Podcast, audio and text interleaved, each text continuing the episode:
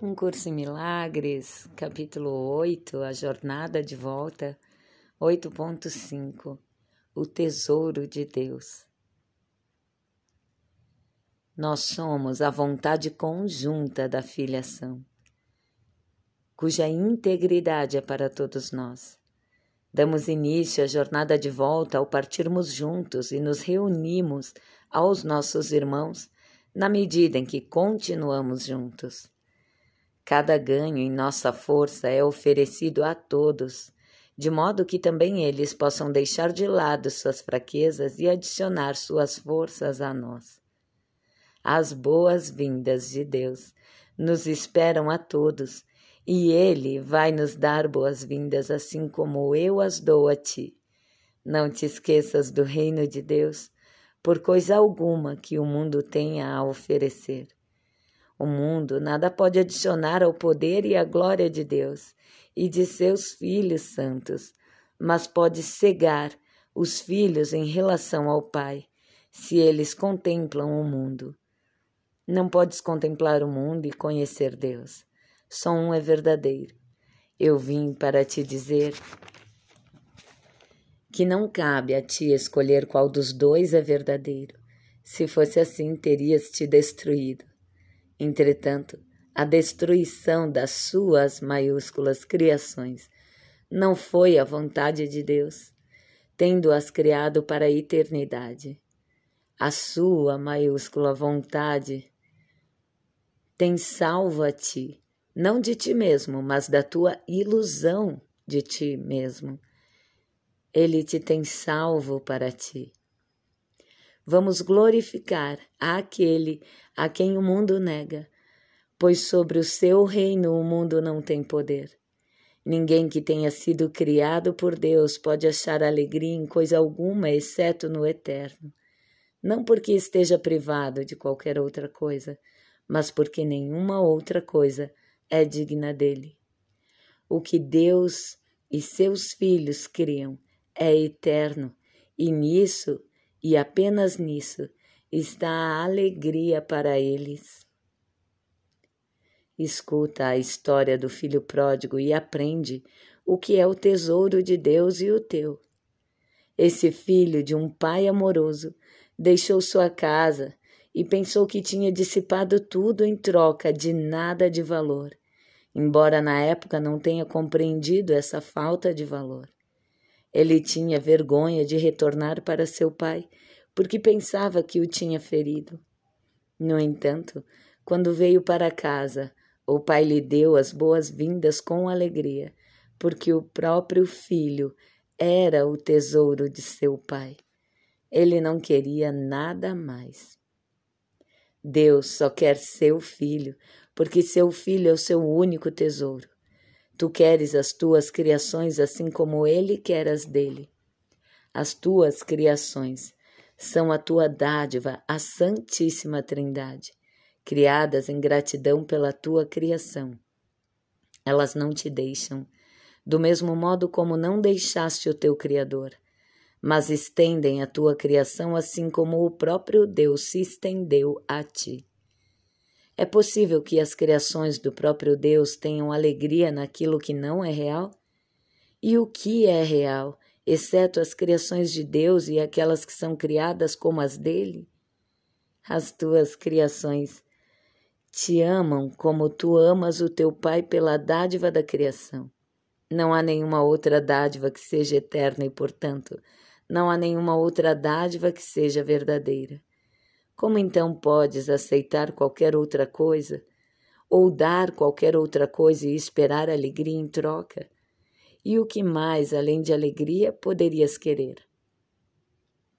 Tu não fizeste a ti mesmo, e nem a tua função. Fizeste apenas a decisão de seres indigno de ambos.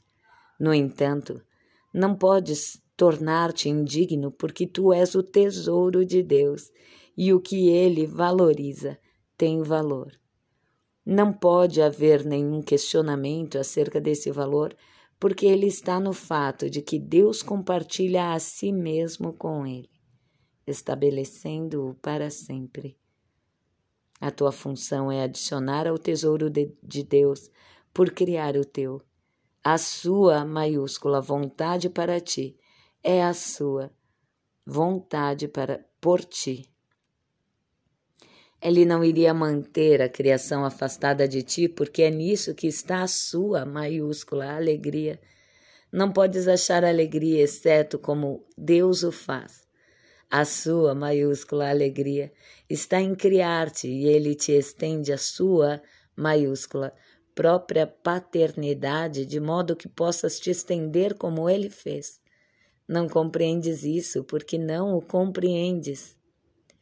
Ninguém que não aceite a própria função pode compreender qual é, e ninguém pode aceitar a própria função, a não ser que conheça o que ele próprio é. A criação é a vontade de Deus. A sua vontade te criou para criar.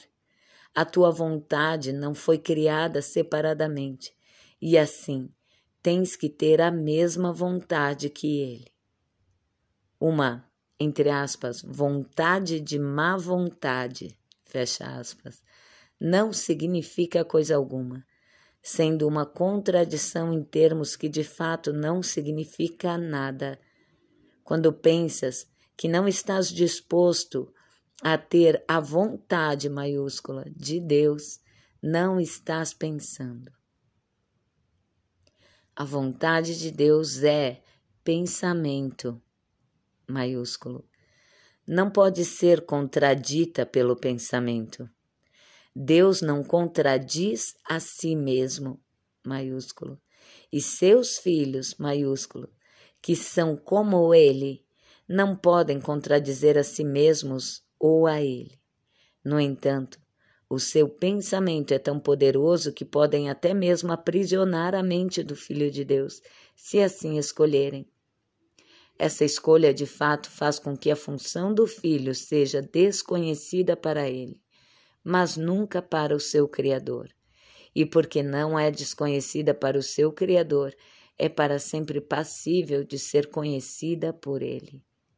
Não há nenhum questionamento que devas jamais colocar para ti mesmo, a não ser um. Abre aspas. Quero conhecer a vontade de meu Pai para mim Fecha aspas. Ele não a esconderá. Ele a revelou a mim, porque eu a pedi a ele e pedi com o que ele já havia dado. Nossa função é trabalharmos juntos, porque a parte um do outro não podemos funcionar de forma alguma. Todo o poder do Filho de Deus está em todos nós, mas não em nenhum de nós sozinho. Deus não nos quer sozinhos, porque Ele não tem vontade de ser sozinho.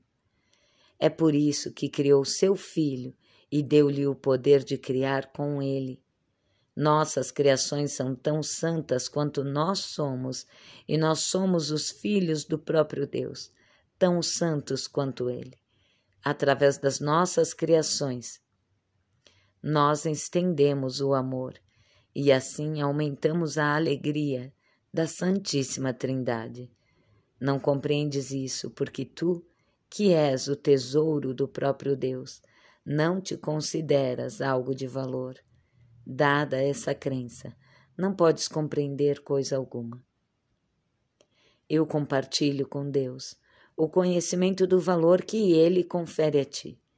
Minha devoção a ti procede dele tendo nascido do meu conhecimento de mim mesmo e dele. Nós não podemos ser separados.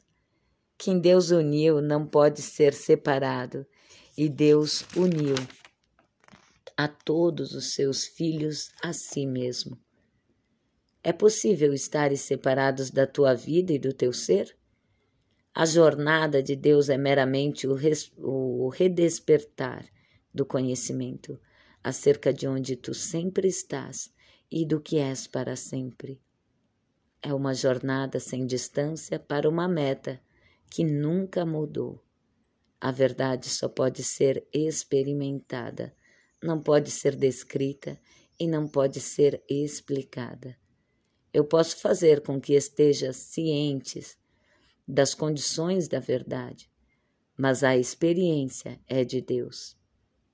Juntos, podemos satisfazer essas condições, mas a verdade despontará sobre ti por si mesma.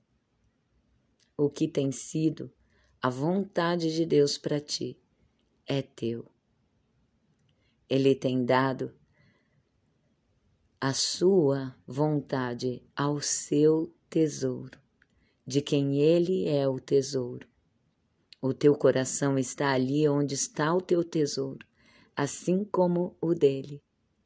Tu que és o bem-amado de Deus, és totalmente bem-aventurado.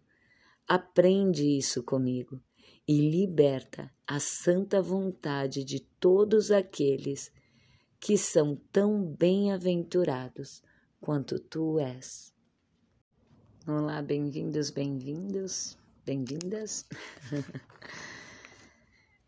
é, não tem outro caminho a não ser silenciar, voltar para dentro de nós e ali todas as res respostas, né, que podemos estar buscando, elas são reveladas, despontam com a, com a sendo já a própria sabedoria. Às vezes, ao ler essas palavras, a gente pode ficar um tanto confusos. Então, o convite é para silenciarmos voltarmos inquietude para dentro de nós, num sentido de fala, Senhor, teu servo te escuta. Porque diferente disso, a gente vai criar novos conceitos somente.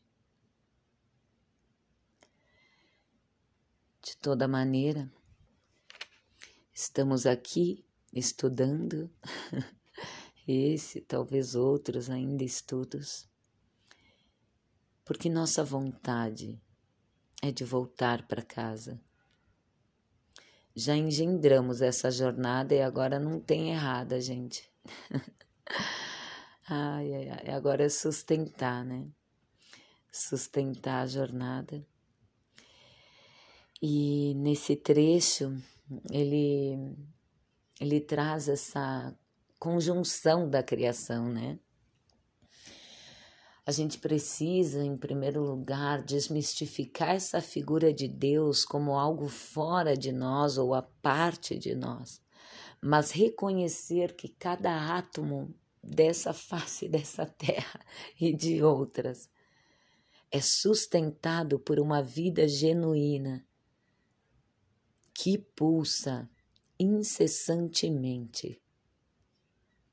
E mesmo no ar, que não conseguimos ver e que parece um espaço de vazio, e mesmo no próprio vácuo do universo, há uma vida sustentadora, uma força que gere e sustenta tudo absolutamente, sem exceção, é a vida por ela mesma. E agora me diz como compreender isso com essa nossa pequena mente, né? é preciso ir além das palavras. É preciso um pouco de dedicação, um pouco de quietude, de vontade, sabe? De entrega. Quando ele fala que uh, dos filhos, né? Filhos porque somos fonte, somos uh, fundamentados nesse único fundamento primordial, né?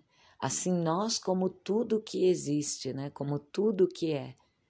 Por isso filhos. Mas é importante a gente desmistificar essa figura de pai, homem, né, barbudo, em algum lugar, né?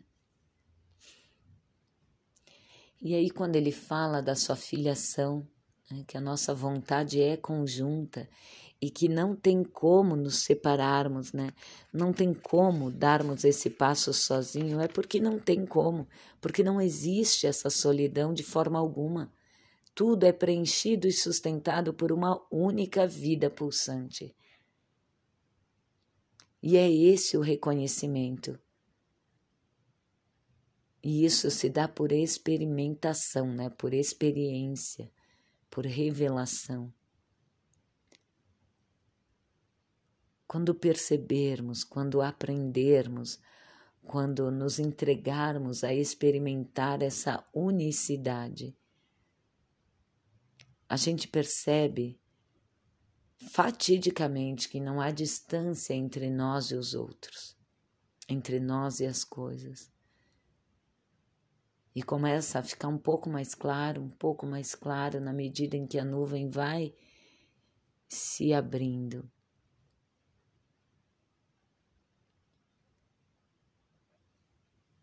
E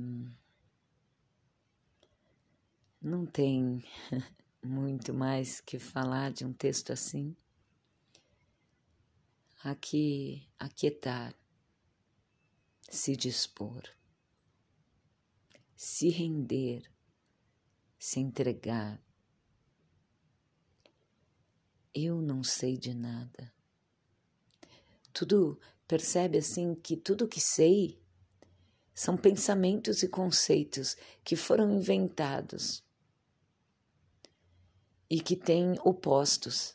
Né? Da mesma forma que eu desenvolvi meus conceitos, outras pessoas têm conceitos diferentes sobre as mesmas coisas, têm julgamentos diferentes sobre as mesmas coisas. Então, essa coisa não é de fato o que eu digo que ela é. Então, quando eu me abro ao não saber, quando eu abro um espaço vazio de não saber, a experiência é experimentada. Eu me permito experimentar o que é. Então eu penso que o convite de hoje seja por agora isso mesmo. Silenciarmos nessas palavras, silenciarmos nossos pensamentos. E aí eu sei que não muita gente diz, né, não é tão simples assim. E para mim também não é tão simples assim. Mas não é querer parar os pensamentos, é acolher. Tira tempo de intimidade contigo mesmo. Perceber o que são pensamentos, o que são fatos. Deixar que os pensamentos sejam conscientes de que são só pensamentos, portanto são irreais. De toda maneira, não importa o que tu esteja pensando, sobre o que tu esteja pensando, até mesmo sobre essa leitura, são só pensamentos. E pensamentos não têm pensamentos não têm um fundamento, né? Pensamentos não são reais, são só pensamentos. Quando eu consigo abstrair esses pensamentos, acolher, trazer consciência de que são só pensamentos, meros pensamentos, sem poder, eu devolvo o poder àquele que tudo é, e que me habita, e que me sustenta, e que me gere. Eu permito ser gerida pela minha real essência, pelo meu real ser, o mesmo que permeia todas as coisas, sem falha, imaculado E aí nosso pensamento logo vem à frente e diz: tá, e aonde que eu vou chegar com isso? Mas como assim? Como fazer isso se eu tenho que pensar no futuro? Como fazer isso com todas as dores que eu tenho? Então questione, siga se fazendo essas perguntas, conscientes de quem as faz. Questione-se sim, mas acolha suas questões. Entrega, entrega essas questões. Deixa a resposta que é dada o tempo todo se revelar. Só permite. Gritando loucamente em pensamentos, a gente não escuta nada, nem mesmo as vozes do mundo. Então, para que a gente possa ouvir, é preciso se calar. Assim é. Estamos juntos, é o que ele firma muito nesse texto aqui. Exatamente isso, estamos juntos mesmo. E o passo de um é o passo de todos.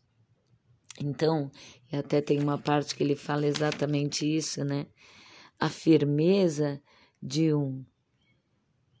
Ela, a gente não tem essa consciência, essa visão global das coisas, mas a nossa firmeza, o nosso passo dado, o nosso assoprar um pouquinho dessa nuvem que nos cega, também clareia o mundo de todos, porque não há distância entre nós.